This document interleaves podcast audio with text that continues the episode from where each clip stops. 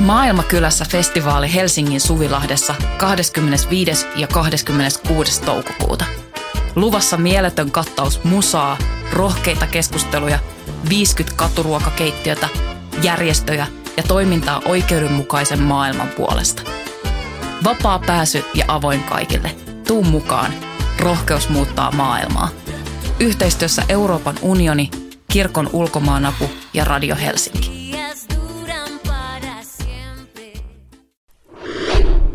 Voima. Ymmärrä maailmaa. Voima numero 4, 2022. Kiusaaminen nojaa hierarkiaan. Teksti Miia Vistilä. Lukija Pinja Nikki. Koulukiusaaminen on henkistä tai fyysistä väkivaltaa ja sosiaalista peliä, jossa sortamalla joitakin pidetään kaikki tottelevaisina. Syrjintää, väkivaltaa ja ulossulkemista tehdään eniten hierarkisissa vahvojen sääntöjen yhteisöissä. Kouluissa sitä vähennetään kunnioittamalla oppilaita. Kirjailija Iida Rauma kirjoitti 3. kirjansa kokemuksistaan peruskoulussa. Hävitys-romaanissa Siltala 2022 käydään yksityiskohtaisesti läpi monenlaista henkistä ja jonkin verran fyysistä väkivaltaa, joiden kohteeksi hän koulussa joutui. Dokumentoin Aan-tarinassa mahdollisimman tarkasti sitä, mitä olen itse kokenut, kirjailija tunnustaa, mutta ei tämä ole vain minun tarinani, vaan kuvaus yleisemmästä ilmiöstä. Kirjassa kiusaamisen aloittaa opettaja osoittamalla pienillä tavoilla päähenkilön huonommuutta ja ohjaamalla kavereita pois hänen luotaan. Oppilaiden välillä koulussa on tarkka hierarkia, mutta niin on myös opettajien ja oppilaiden välillä. Rauma kävi koulua 1990-luvulla Kaarinassa, Turun lähellä. Oppilaiden ja opettajien piti käyttää eri ovia, vain opettajat saivat kulkea pääovasta. Välitunnilla ei saanut mennä vessaan pyytämättä lupaa erikseen. Tätä selitettiin sillä, että välitunneilla ei saanut olla sisällä, mutta käytännössä kehon perustoimintojen alistaminen opettajan vallan alle on silkkaa simputusta, hän sanoo. Raumasta ei ole ihme, että sellaisessa ympäristössä lapset alistavat toisia. Opettajien tapa suhtautua lapsiin on selkeä viesti siitä, että toisten sortaminen on hyväksyttävää. Uskon, että lasten välinen sosiaalinen väkivalta on myös tapa purkaa kouluympäristön aiheuttamaa stressiä. Rauma luki teoksensa tausta-aineistoksi paljon koulukiusaamista käsitteleviä kirjoja. Niissä kiusaamista selitetään yhä kiusattujen erilaisuudella. Henkinen ja fyysinen kouluväkivalta on rakenteellinen ongelma, joka on yksityistetty. Ensin sitä selitetään yksilön ominaisuuksilla ja käännetään yksilön tunne-elämän ongelmaksi. Ongelma on, että uhrista tuntuu pahalta, eikä esimerkiksi se, että muut haukkuvat häntä. Myöhemmin kokemuksista tulee yksilön taakka, joka hänen pitää itse ratkaista. Yksilön näkökulma elää, vaikka tutkimusten perusteella tiedetään, että syrjintää esiintyy eniten vahvasti hierarkisissa yhteisöissä, joissa on paljon tarkkoja sääntöjä. Kiusaaminen on sosiaalista peliä, jossa kukaan ei ole turvassa. Muut kiusaavat ulos suljettua, mutta samalla tietävät, että voisivat yhtä hyvin olla siinä asemassa itse. Kuka tästä hyötyy? Pelon ilmapiiri tekee kaikista tottelevaisempia valtaa käyttävälle taholle, Rauma huomauttaa. Jos uskoo aidosti kiusatun huonommuuteen, oma toiminta on helpompi oikeuttaa. Ihmiset, myös aikuiset, uskovat sen, mitä heidän ympärillään uskotaan. Ja se voi olla aivan eri asia kuin mihin he olisivat omien havaintojensa pohjalta päätyneet, Rauma tietää. Kirjan päähenkilö yrittää saada apua koulukiusaamiseen koulukuraattorilta. Keskustelujen seurauksena kuraattori päätyy leimaamaan hänet luokan edessä lapselliseksi. Lapselliseksi leimaaminen on yleinen häpäisemisen tapa, jota on käytetty pitkään erilaisia alistettuja ryhmiä kohtaan.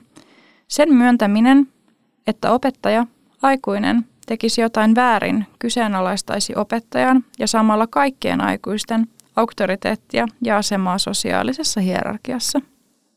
Rauma ymmärsi jo lapsena kiusaamisen perimmäisen luonteen. Tajusin, että tässä voisi olla kuka muu tahansa, että saamani kohtelu ei riipu minusta. Kunnioitus luo hyvinvointia. Lasten aseman parantamiseksi ei ole syntynyt vastaavaa näkyvää vapautusliikettä kuin monien muiden marginalisoitujen ryhmien. Lapsuudesta pääsee pois kasvamalla, mutta sorron jäljet voivat tuntua pitkään. Rauman mielessä niistä ei tarvitsekaan päästä yli.